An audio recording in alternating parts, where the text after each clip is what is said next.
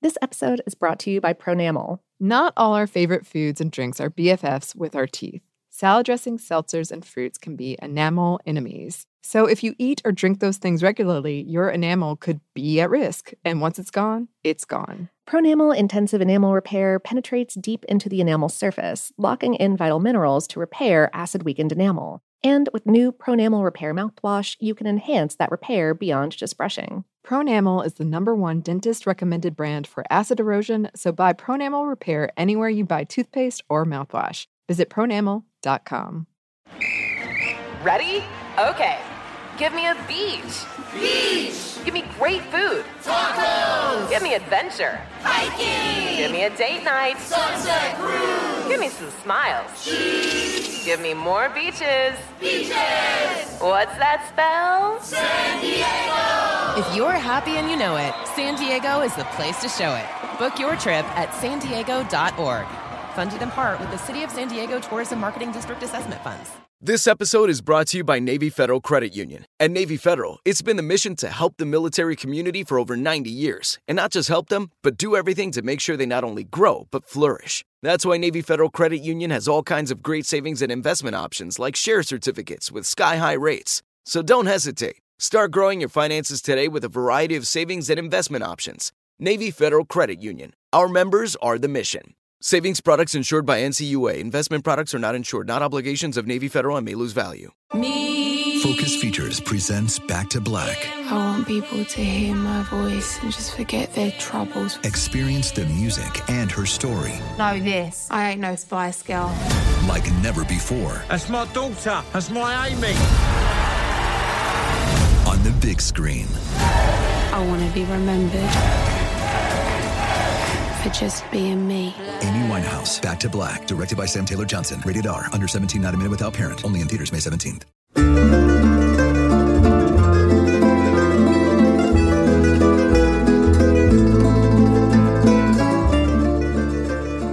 Hello, and welcome to Food Stuff. I'm Annie Reese. And I'm Lauren Vogelbaum. And today, we're talking about one of those basics of culinary everything. Everything, yeah. Salt. Not the movie. No. As you would guess, listening to a food podcast, we are not talking about the Angelina Jolie 2010 movie. I mean, I guess we could have. I have never seen it, but I could guess, I think, what goes on. I don't remember that being a film, but I'm sure I'm sure it happened. Yes. One. Salt is such a big thing that the Oxford English Dictionary has 4 pages of references to salt. Wow. And that beats all other foods. Oh, my goodness. How big a thing it is. Yeah. Yeah, it's also just really integral to a lot of history. Like, a lot of things without salt, well, A, I guess none of us would technically be alive. But B, just all kinds of technologies have been driven by the quest for salt. This is true. And this is a special episode because we got to talk to local Atlanta salt expert Susie Sheffield of Beautiful Briny Sea. Yes, a maker of dry goods, including a number of salt blends. Yes, and you'll get to hear a bit of that interview at the end. And they were so gracious, and we got to try so many salt samples. Oh, it was beautiful. They sent us home with like a goodie bag of a Frisbee. Thank you so much to them. One of the first times that I've heard someone speak about the flavor of different salts the way that she does. So. Yeah, it's really great. And also, Susie, if you're listening, don't panic about the health bit that's coming at the front. Oh, yeah, because it's always better for your health and for the taste of food to use salt at home. To cook your own food if you can, if you have time. Yeah, and sparingly, and perhaps in blends to bring out other flavors. Perhaps in delicious, delicious blends. But now, perhaps we should go ahead and answer that question, Lauren. Oh, salt? What is it? It's a big question. It is. There are lots of types of salt, but in general, what we're talking about is sodium chloride.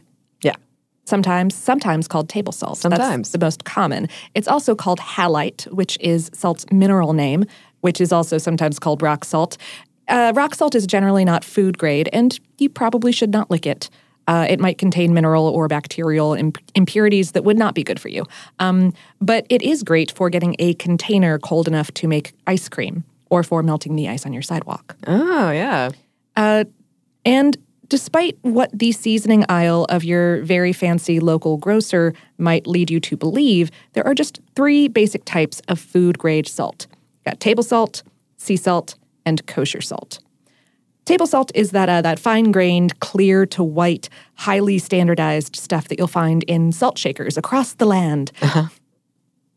It's been processed to remove mineral impurities and probably contains some kind of non-clumping agents such as calcium phosphate and also maybe iodine or other dietary additives. More on that in a second. Okay. Sea salt can be coarse or fine or flaky, depending on how the crystals are grown and harvested and processed, and it can come in a whole bunch of different colors depending on what trace minerals exist in the evaporation ponds or chambers where it's made. Iron oxide from volcanic clay or carotene from algae might be the reason that a salt is pink. Mm-hmm. Charcoal or sulfuric compounds can make salt black, and sea clay or wood smoke can produce gray salts. Mm-hmm. Mm-hmm. Mm-hmm. These can change the flavor of the salt a little bit in terms of the minerals or quite a lot in terms of the smoke, depending on, what exactly is involved. Yeah.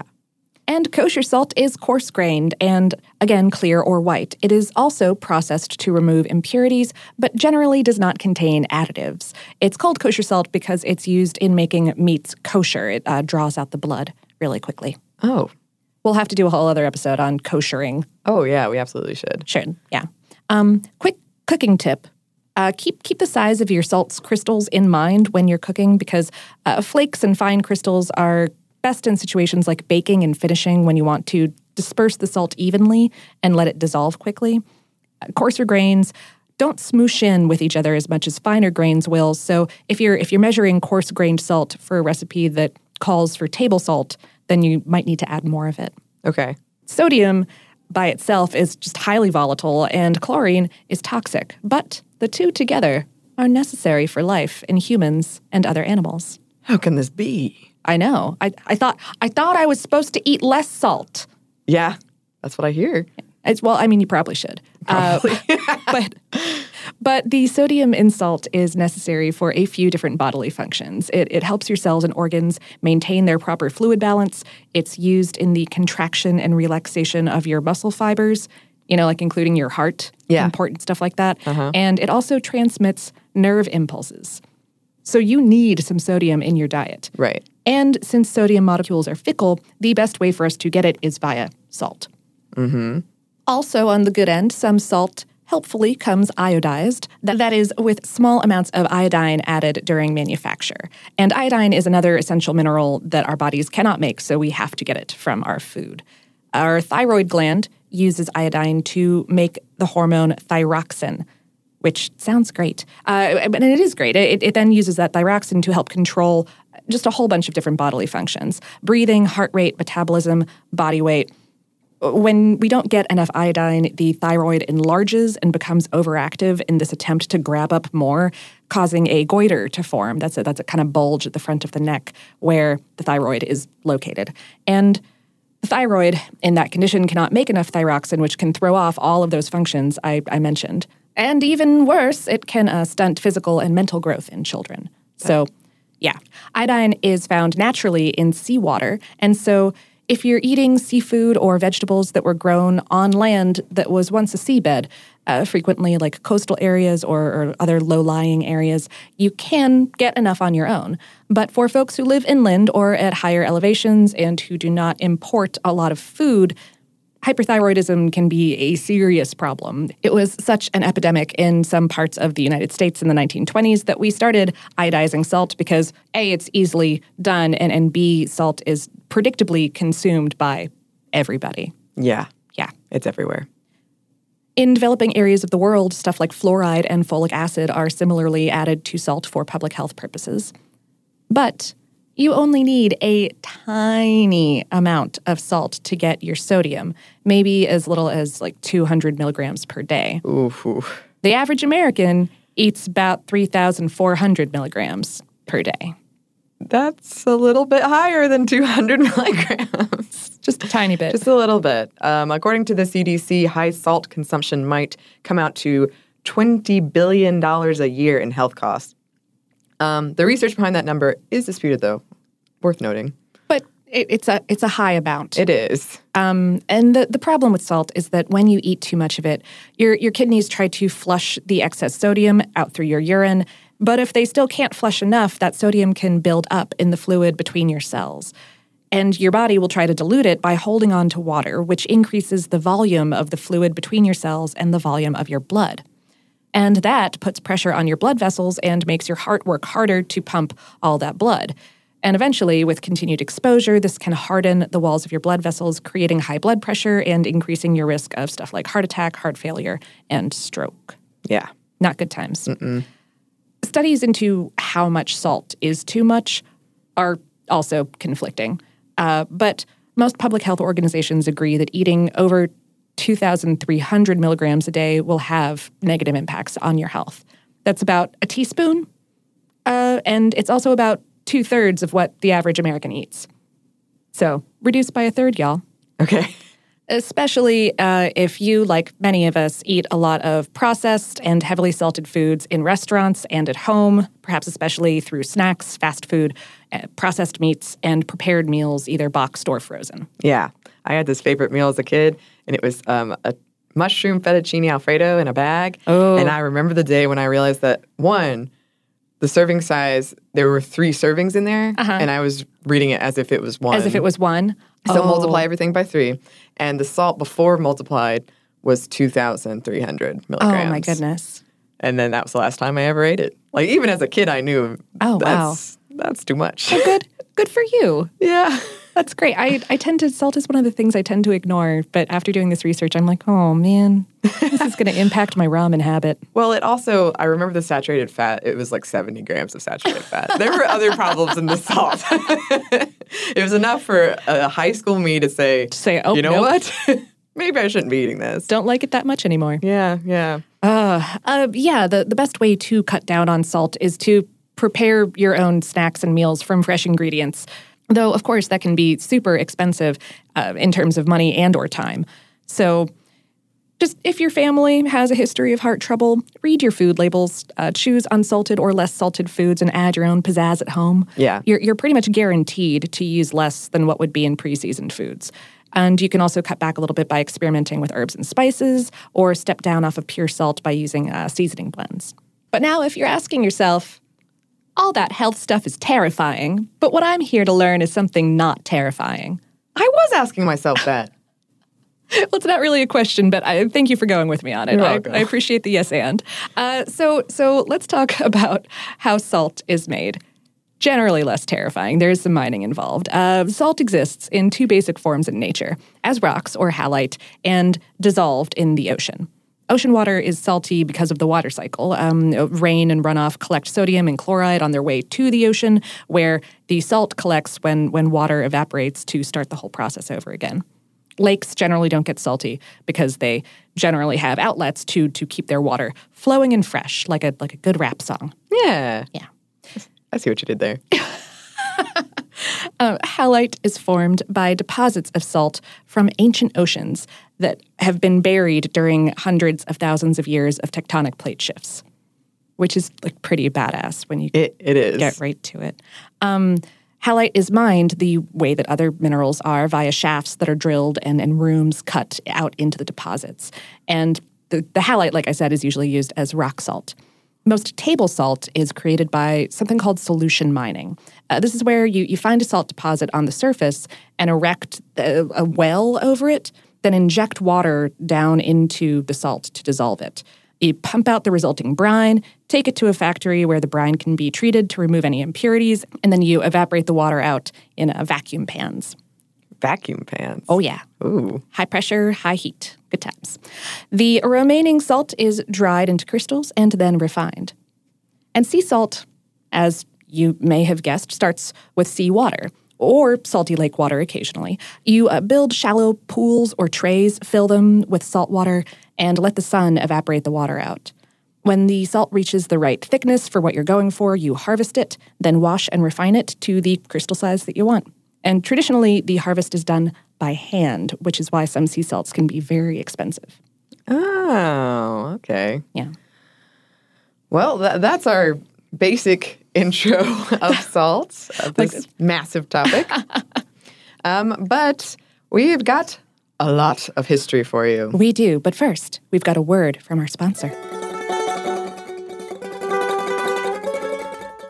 This episode is brought to you by Pronamel. Not all our favorite foods and drinks are BFFs with our teeth. Salad dressings, seltzers, and fruits can be enamel enemies. So if you eat or drink those things regularly, your enamel could be at risk. And once it's gone, it's gone. Pronamel Intensive Enamel Repair penetrates deep into the enamel surface, locking in vital minerals to repair acid-weakened enamel. And with new Pronamel Repair mouthwash, you can enhance that repair beyond just brushing. Pronamel is the #1 dentist-recommended brand for acid erosion, so buy Pronamel Repair anywhere you buy toothpaste or mouthwash. Visit Pronamel.com. Let's hit it. Give me a vacation. Vacation. Give me a wave. Surfing. Give me a city tour. The trolley. Give me animals. The zoo. Give me some sea life. Give me museums. Balboa Park. Give me a woo. Roller coaster. What's that spell? San Diego. If you're happy and you know it, San Diego is the place to show it. Book your family vacation at sandiego.org. Funded in part with the City of San Diego Tourism Marketing District Assessment Funds. This episode is brought to you by Navy Federal Credit Union. At Navy Federal, it's been the mission to help the military community for over 90 years. And not just help them, but do everything to make sure they not only grow, but flourish. That's why Navy Federal Credit Union has all kinds of great savings and investment options, like share certificates with sky-high rates. So don't hesitate. Start growing your finances today with a variety of savings and investment options. Navy Federal Credit Union. Our members are the mission. Savings products insured by NCUA. Investment products are not insured, not obligations of Navy Federal and may lose value. Focus Features presents Back to Black. I want people to hear my voice and just forget their troubles. Experience the music and her story. Know this, I ain't no Spice Girl. Like never before. That's my daughter, that's my Amy. On the big screen. I want to be remembered. Just being me. Amy Winehouse, Back to Black, directed by Sam Taylor Johnson. Rated R, under 17, not admitted without parent. Only in theaters May 17th.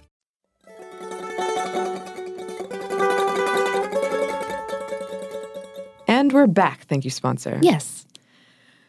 All right, here we go. Salt human history. Humans. Oh, what are those? I'm still trying to figure that out. Oh, that is a different podcast. But on this podcast, we're going to talk about salt. And humans have been producing salt through salt winning as far back as the Neolithic area. Oh, wow. Area? That's a different thing. The Neolithic era. But we were gathering it from where it could be found tens of thousands of years previous. Our early ancestors would follow trails to salt licks blazed by animals. And under human feet, these paths turned into roads with villages alongside them. At first, getting enough salt from the surface wasn't a problem, but once humanity's diet pivoted from salt-rich meats to more cereals and grains, getting enough of the stuff grew difficult, and this made salt quite the pricey commodity, and it led to the creation of several of the world's first major trade routes. Ooh. Yeah, and first major roads, too.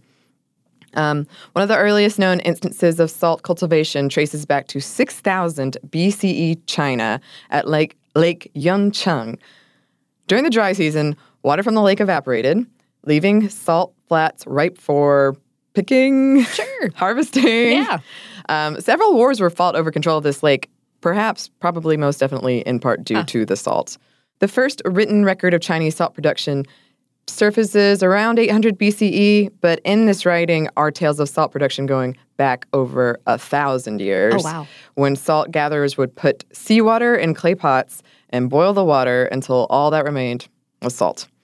This was the same method later used in southern Europe and the Roman Empire. Further written records indicate that around 450 BCE, the Chinese were producing salt using iron pans, and the process was similar to that of the clay pot.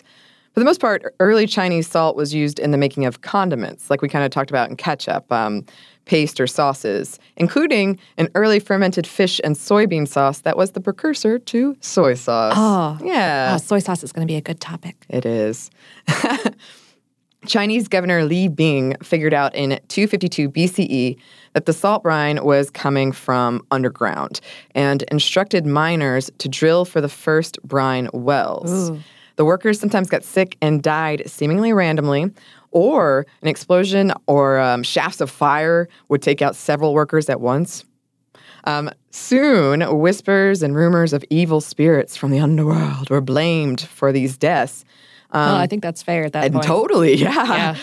These rumors rose to such prominence, two large wells gained reputations as hell mouths. Hell mouths, Lauren. And each year, the local governors would make offerings to the well to keep the evil at bay. Oh. Yeah. Oh, that was probably ineffective. No, yeah, probably. Oh. A century or so later, in 100 CE, people were setting fire to this invisible substance and using it for cooking, even making mud-insulated bamboo tubes situated over the holes where they knew this invisible stuff was coming out. To pipe it. And they would put it in these sheds called boiling houses. And inside these boiling houses were iron pots filled with brine, which was boiled down into salt crystals with the mysterious invisible stuff. Oh, wow. Natural gas. Natural gas. Yeah. This was probably the first time it was ever used. Salt production also led China to develop the percussive drilling, the most high-tech drilling method for several centuries. So they were ahead of the game. Way ahead. Oh, yeah. Yeah, way ahead. To this day, China is still the leading producer of salt. Oh. The ancient Egyptians figured out salt's usefulness in preservation, and they employed their knowledge of this during mummification. Ah, so cool. Mummies shipped down the Nile were taxed in the same category as salted meats. That's a little bit, okay. Yeah. Tombs for rich folks going back over 4,000 years have been found to contain salted birds or fish. Similar to what the ancient Chinese had going on, salt was gathered from lake beds or Nile marshes, then combined with water and or vinegar, and then mixed with fish parts to make a fish sauce that was very, very popular. Mm-hmm, mm-hmm. One ancient record praised, "There is no better food than salted vegetables." I might agree. Oh, yeah, I know. Oof. Oof. Pretty much the same process was used for preserving the mummies. Oh, wow. Mm-hmm. The body is placed in natron, which is known as divine salt, covered it entirely over for 70 days, never longer. 70 days, Lauren. That's it. Mm-hmm. By 2800 BCE, the Egyptians were trading their salted fish. The Phoenicians followed suit in 800 BCE. China was in on the salt trade game by at least 1800 BCE. In 6th century BCE England towns were formed near where salt could be found. And this is where the suffix witch, W-I-C-H, comes from. Mm-hmm. But by at least 400 CE, Northern Europeans were getting salt from mines near Salzburg, which translates to salt town. I get so excited about these, words. Especially, yeah. Oh, that etymology show. Someday it'll happen. One day, Lauren. These mines weren't very stable, the ones near Salzburg, and it wasn't uncommon for miners to find perfectly preserved bodies of their predecessors. Oh. That's a little terrifying. Yep. Rome was also built near salt, and the first road they constructed to reach their salt works after they moved it a bit further away was named Via Salaria, the Salt Road. Oh. Mm-hmm. As far back as 6th century BCE, Roman leaders controlled the salt trade in the empire. And during times of turmoil or poverty, Roman officials would make sure the price of salt was low to keep people calm, except during the Punic Wars when a high salt tax was used to fund the military. Ah. The tax was based off of your home's distance from the salt mine, and the fellow who determined this was, no joke, called the Saltinator. Saltinator? The Saltinator. I don't even have a pun prepared for this. I have a great visual in my head, but that doesn't help anybody. No. Well, nonetheless. We'll work on it. Write in if you've got one, y'all. A saltinator pun. Yeah. And some more etymology. The Roman word for salt, Sol, is closely related to the goddess of health, Salus, because they would use it not only to preserve meats, but also to preserve your health as an antiseptic. Sol is also where the word salary comes from, and the word soldier. A soldier's pay used to have a salt component, unless the soldier wasn't cutting it, then his pay would be slashed because he wasn't worth his salt. Yeah. This phrase also derived from the practice of buying slaves with salt in both Italy and Greece. Salad also comes from the Roman word for salt, because the Romans would salt their lettuce. Oh. Yeah. Salting the earth comes from the ancient practice of militaries making sure crops couldn't grow back by plowing the fields with salt. Oh. Yeah. Large salt deposits had already been mined in India prior to Alexander the Great's arrival. The Aztec and Maya traded salt pre-Columbus, too. And before, we've talked about Venice and the influence it wielded over the spice trade, and it was no different with salt. Trade with Constantinople, in particular, made them quite rich. Those in power in China were also doing their best to take control of the salt trade in their country by 1st century CE. Emperor Zhao Di organized a group to discuss the salt and iron monopoly, which was documented in the Discourse on Salt and Iron. By the 1st century CE, salt accounted for half of the Chinese state's revenue. Oh. Yeah. By 4th century CE, the Chinese suspected a link between iodine deficiency and goiters. So they were already... They were on it. Yeah. If we look at Africa, by 6th century CE, Moorish traders would use salt to pay for an ounce of gold. And until 1935, salt slabs were a currency in Ethiopia. Wow. Marco Polo told tales of salt coins with Genghis Khan's face on them in 1295. Other uses for salt started popping up in the 18th century, including the invention of a method to get sodium carbonate in 1792, which led to soda water. Oh, right. Yeah. By 1850, that's where 15% of the salt in France was going. Very popular. Yeah. Salts and high taxes on salt. That was one of the many grievances that led to the French Revolution. Much later, in the 1930s, the British solely controlled and profited from Indian salt production, and Gandhi protested by leading a large group to the coast to make their own salt in the Salt March to Dundee. Oh, wow. Yeah. In 1800s France, Napoleon called for a deep dive in the connection between goiters and iodine deficiency, which produced the first scientific evidence and led to the recommendation of iodized salt in 1833. French scientist B. Courtois first isolated iodine from... Oh, no, I said iodine. Lauren and I have been doing this the whole time. Iodine from the burnt remains of seaweed a couple of decades earlier in 1811. The reason Napoleon pushed for this was to get to the bottom of why large swaths of men from certain regions were being rejected for military service. Oh. It would become commercially available in the States in the 1920s, iodized salt. In early America, the first patent for salt production went to Massachusetts, which would continue to produce salt for 200 years. The main reason the Erie Canal opened was mainly to speed up the transportation of salt. Oh, wow. Yeah. Mm-hmm. Huh. Salt was such an important resource during the American Civil War. Any man on the Confederate side willing to work in salt production was waived of military service, particularly after the Union captured Confederate salt works. Oh, wow, yeah. Yeah. But lately, due to those health things we mentioned earlier, salt has taken a bit of a hit in popularity. But I would say, like, fancier salt is way on the rise. Yeah, yeah, yeah. Which is nice. It's nice to have options. It really is. It really is. So that's kind of a whirlwind of history. Yes, yes. There's a lot out there about salt. Yeah, and the reasons why salt was this important, in addition to being a thing that we literally need to make our bodies work, is that it's got a couple other really cool properties. And we will get into those after one more quick break for a word from our sponsor. This episode is brought to you by Pronamel. Not all our favorite foods and drinks are BFFs with our teeth. salad dressings, seltzers, and fruits can be enamel enemies. So if you eat or drink those things regularly, your enamel could be at risk. And once it's gone, it's gone. Pronamel intensive enamel repair penetrates deep into the enamel surface, locking in vital minerals to repair acid-weakened enamel. And with new Pronamel Repair mouthwash, you can enhance that repair beyond just brushing. Pronamel is the #1 dentist-recommended brand for acid erosion, so buy Pronamel Repair anywhere you buy toothpaste or mouthwash. Visit Pronamel.com. Ready? Let's go. Give me a vacation. Vacation! Give me a golf course. 70 courses!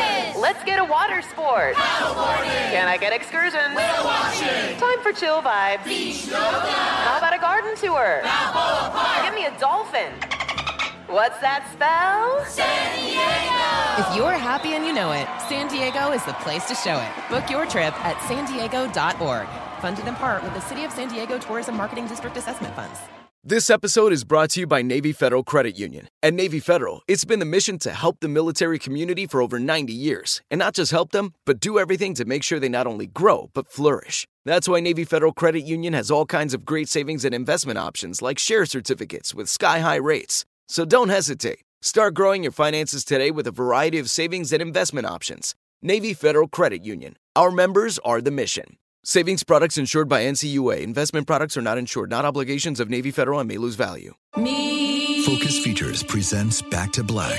I want people to hear my voice and just forget their troubles. Experience the music and her story. Know this, I ain't no Spice Girl. Like never before. That's my daughter, that's my Amy.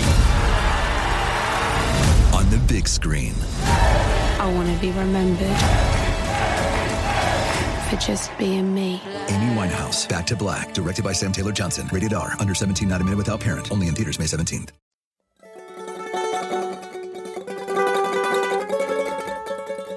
And we're back. Thank you, sponsor. Yes, thank you. Okay.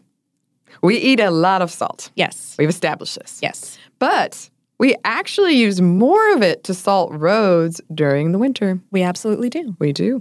Adding salt to roads lowers the rate of accidents by over 80%, which is a big deal, especially because, injury prevention aside, snow-covered roads can cost the state up to $700 million a day here in the U.S. And, like, lost workforce and stuff like that? Yeah. Yeah. Oof. So it does have a lot of these fascinating sort of chemical properties. I ran across, it's a Smokey the Bear-esque mascot named Old Salty. Old Salty? He looks, I guarantee you what you're picturing in your head is what it is. He's got like a grizzly beard and a pipe, and his slogan is, "Never gamble on an unsalted road." Old Salty. Oh, Old Salty. I think... Oh, man, if he weren't copyright protected, which I'm sure he is, then he would be a new character in our Foodstuffville. Yes, that we're building out slowly. Yeah. Mm-hmm. I cannot tell you how Old Salty works, but I can tell you the reasons behind some of these chemical and physical properties that salt has. Because it really is kind of a miracle worker. Yeah. When salt forms a solution with water, it changes the temperature at which the water, or the solution, really, freezes and boils. So salt water freezes at a lower temperature than regular water does. That's why salt is applied to roads. It forms a solution with the ice and keeps that solution liquid at below freezing temperatures. That's why you also might add salt to the ice bath that you use to chill the bowl of an old-fashioned ice cream maker. As the salt melts the ice, the solution gets colder than it was because the physical process of melting releases heat energy. Mm-hmm. So it goes like a few noticeably degrees colder and will therefore help your ice cream form up faster. Oh, thanks, salt. Yeah. Also, salty water boils at a higher temperature than regular water. It won't make a pot of water boil faster, but it will make it boil hotter. Oh. So if you're, for example, dropping pasta into it, it's going to cook a little bit quicker, which is exactly what you want for something for like good al dente pasta. Because if you leave it in there, it just gets soggy. Nobody wants. Right. Nobody wants soggy pasta. Do you remember the Olive Garden conundrum? The Olive Garden conundrum? That's what I'm calling it. What? No, I don't. I know it was like an economic, I feel kind of bad for Olive Garden. Not that I like Olive Garden, but they weren't putting salt in their water to boil it. And it's like such a basic thing. Yeah. Oh, that's such a basic Italian thing. And so, they got really dinged on it from like the Italian-American community going like, you call yourselves Italian? Yeah, but also like I think there's some economic, they call it the Olive Garden something. Oh. Where they would have been saving money and producing a better product had they done this simple step. Oh, I don't want to hate on Olive Garden. Well, I kind of do. Much longer. So let's move on. Yeah. Another one of the amazing properties of salt is that it is hygroscopic. Uh-huh. Which is a fancy way of saying that it attracts water molecules. Crystals of salt actually absorb molecules of water the way that a towel does. Or even more hardcore than a towel does, really, because the salt will keep absorbing water until it dissolves into a saltwater solution. Your average bath towel will not do that. No, ma'am. No. Mm-mm. If it does, I'm not sure who you even call at that point. Ghostbusters, if they were real. Clearly. Obviously. And this, not the Ghostbusters, but the hygroscopic thing is why salt is such a good preservative. Okay, I'm gonna unpack that a little bit. When food spoils, it means microorganisms have started eating your food before you had a chance to get to it. That, A, makes it gross, and B, makes it possibly hazardous to eat because those microorganisms might produce toxic byproducts either in the food or in your body if you eat them. For once, this is a non-triumphant cry of bacteria poop. It's like a bacteria poop. Oh. Yeah. Womp womp. But those microorganisms need water to live, just like you and me. There's a lot of water in fresh foods, and in chemistry, this is measured in what's called the product water activity. It's a number that signifies how many free water molecules are present in the given food. Many fresh foods have around 0.99 water activity. If you lower that to 0.94, most disease-causing bacteria cannot grow. And around 0.91, most any bacteria cannot grow. Molds are a little bit hardier. You've got to go below like 0.80. But you can achieve this through salt curing. When you put salt on a food, it'll draw water molecules out of the food until it forms a saltwater solution. The solution will then, via the process of osmosis, work to balance the molecules of salt inside and outside of the food, meaning that salt goes in and water goes out to the surface where it can evaporate. Mm-hmm. Salt also messes with microorganisms in another way. It can disrupt the activity of their enzymes and even weaken the molecular structure of their DNA, which makes it pretty hard for them to, thrive and reproduce. Yeah, I imagine so. Yeah, it's not good. I keep thinking about this. That Seinfeld episode where George's dad, he was like a chef for the army in Vietnam, and he got this shipment of bad meat, and he was trying to hide that it had spoiled, and he put so much salt and seasoning on it, and then everybody got sick. Got really sick. And he was having flashbacks. And it was some movie I haven't seen that they were parodying, but it stuck with me. I bet it was Apocalypse Now. Probably. It probably was. Further research, yes, different thing. Absolutely. But we do have a little bit more about one of the things I really wanted to know is salt's connection to religion and superstition. Yeah. It's not just I'm not the only one who would call it a miracle worker. No, you're not. Throughout history, salt has held an almost supernatural importance.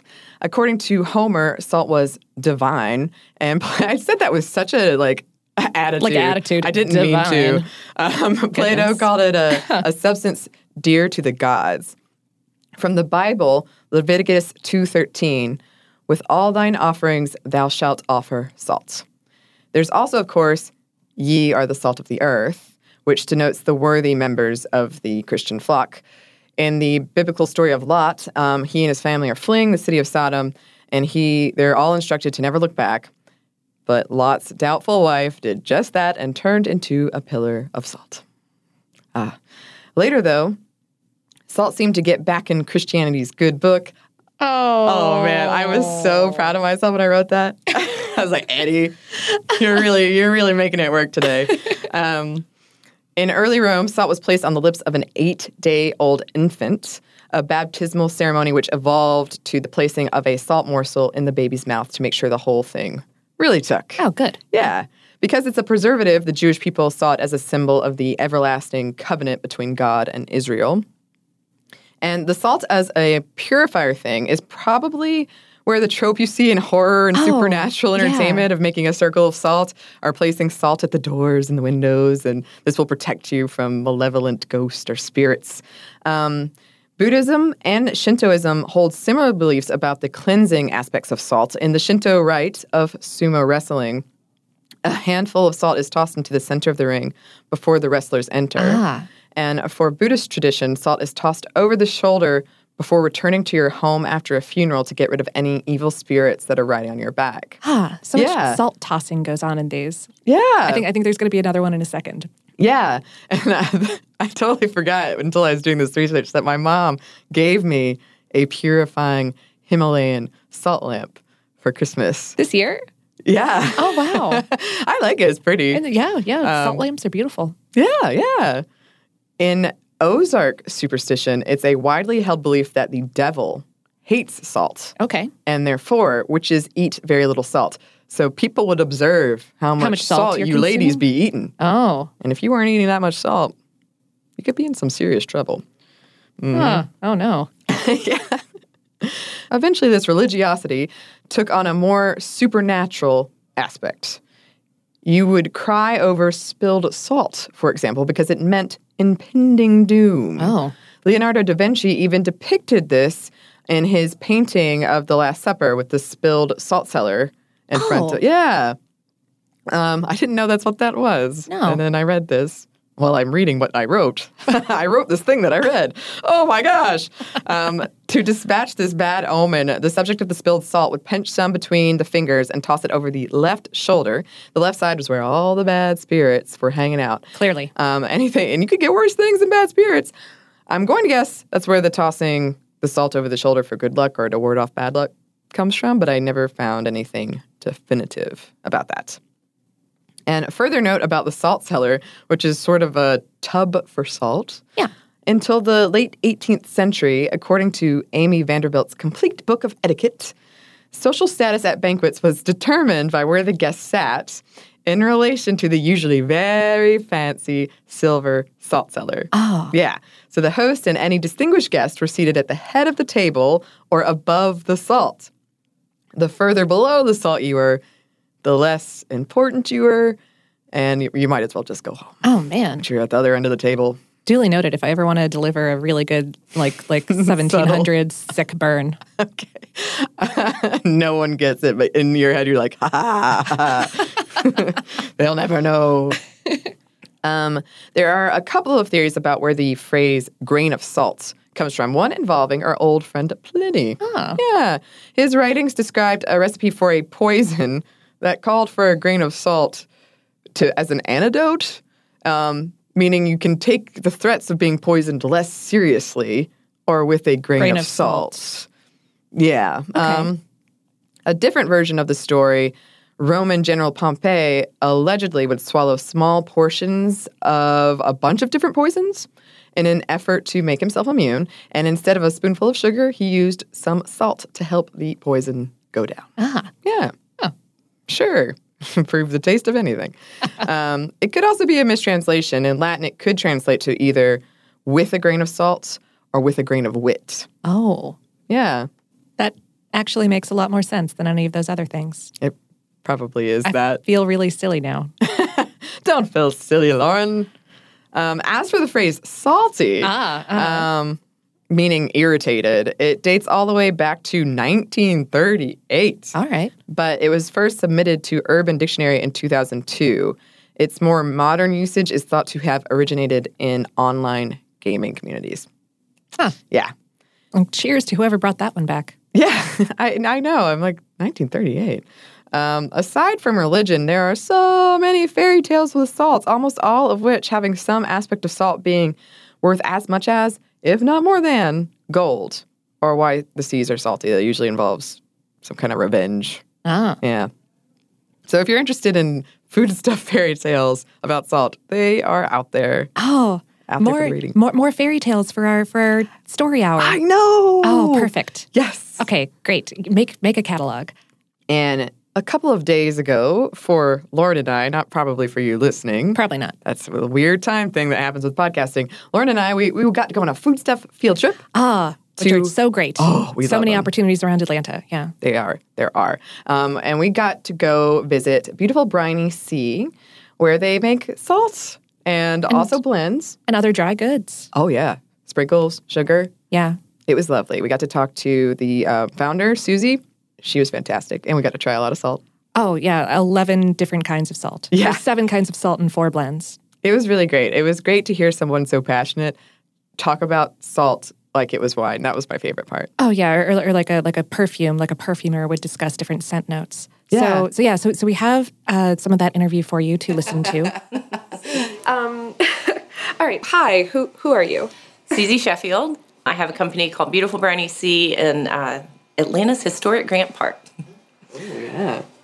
And you guys produce a whole bunch of salt blends and sugar blends and sprinkles. And dry goods is the way I like to think of it. So I've always been involved in food. I actually had a restaurant for 17 years. And when I moved back to Atlanta, my hometown, I knew I didn't want to have a restaurant. And I tried to think of the most shelf-stable venture where I could still work with fresh ingredients and farmers and local markets. And so salt seemed to be a perfect starting point. And it's actually become a palette to me. So a way to kind of express things and evoke flavors that I want or create items that kind of tell a story. So I'm like slightly salt overwhelmed right now.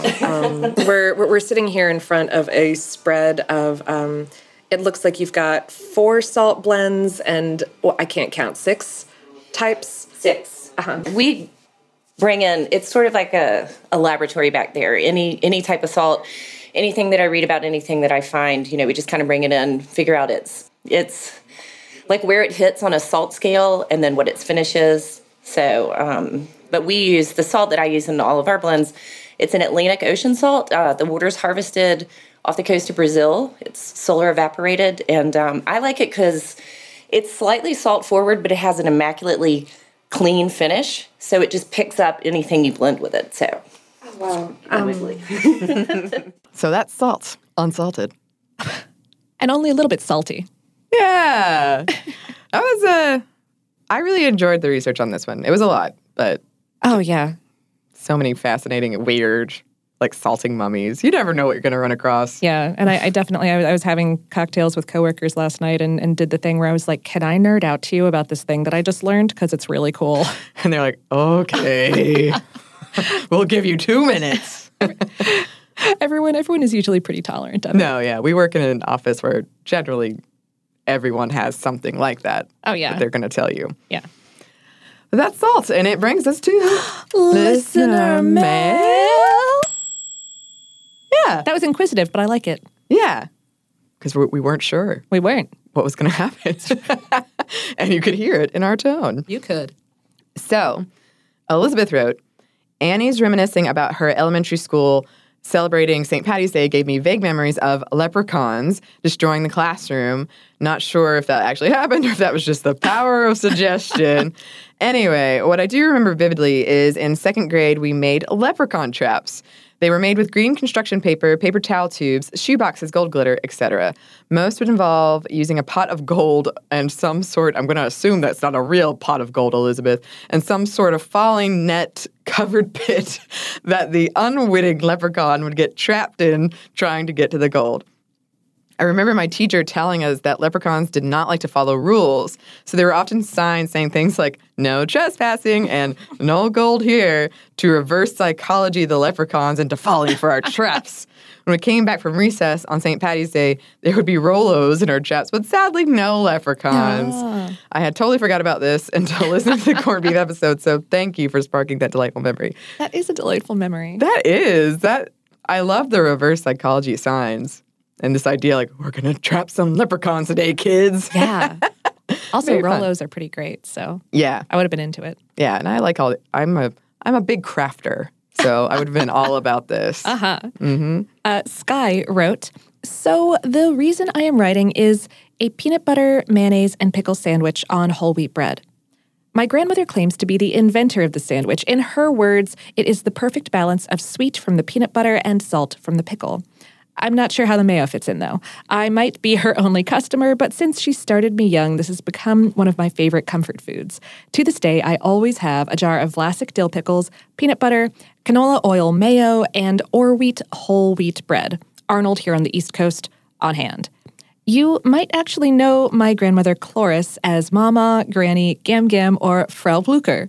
She has been a huge influence on me and a TV grandmother for millions of others. I thought I would share our favorite weird food with you and let you know that this little sandwich has a prime spot in the kitchen of a celebrity. Well, we have to try it now, Lauren. We really do. I mean, I was convinced beforehand. Yeah. But that Frau Blücher from Young Frankenstein, which is, If she likes it, I'm in. Yeah, no questions asked. Absolutely. We've got to make this happen. And we will. And we will. And we will. So thank you so much to them for writing in. Yes, and also thank you to everyone who's sending pictures of your pets with food names. They are the light of my entire life. I know. And it's so fun to, like, randomly, when you're with someone, go, yeah. Like, exclaim with delight. Because I do. Like, wherever I am, I'll get an email and go, like, oh, and then make whoever I'm with look at pictures of pets. Yes. So please keep them coming. You can email us. Our email is foodstuff@howstuffworks.com. You can also find us on social media. We're on Facebook and Twitter @foodstuffhsw, and we are on Instagram @foodstuff. We hope to hear from you. Thank you so much to our super producer, Dylan Fagan. Yes, you, Dylan. Thanks again to our guest, Susie from Beautiful Briny Sea. Thanks to you for listening. And we hope that lots more good things are coming your way.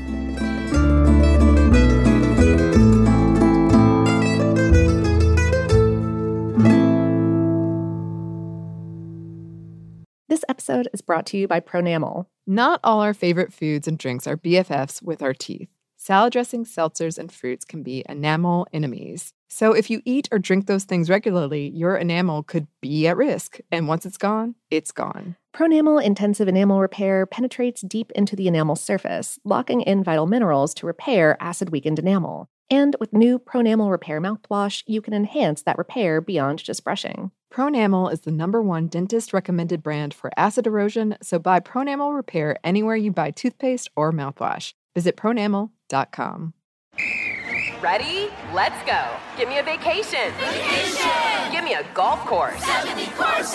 Let's get a water sport. Paddleboarding! Can I get excursions? Whale watching! Time for chill vibes. Beach yoga! How about a garden tour? Balboa Park! Give me a dolphin. What's that spell? San Diego! If you're happy and you know it, San Diego is the place to show it. Book your trip at sandiego.org. Funded in part with the City of San Diego Tourism Marketing District Assessment Funds. Right here, right now. Find your beautiful new floor at Right Rug Flooring. Choose from thousands of in-stock styles, ready for next day installation, and all backed by the right price guarantee. Visit rightrug.com. That's RiteRug.com today to schedule a free in-home estimate or to find a location near you. 24-month financing is available with approved credit. For 90 years, we've been right here, right now. Right Rug Flooring. This is Malcolm Gladwell from Revisionist History. eBay Motors is here for the ride.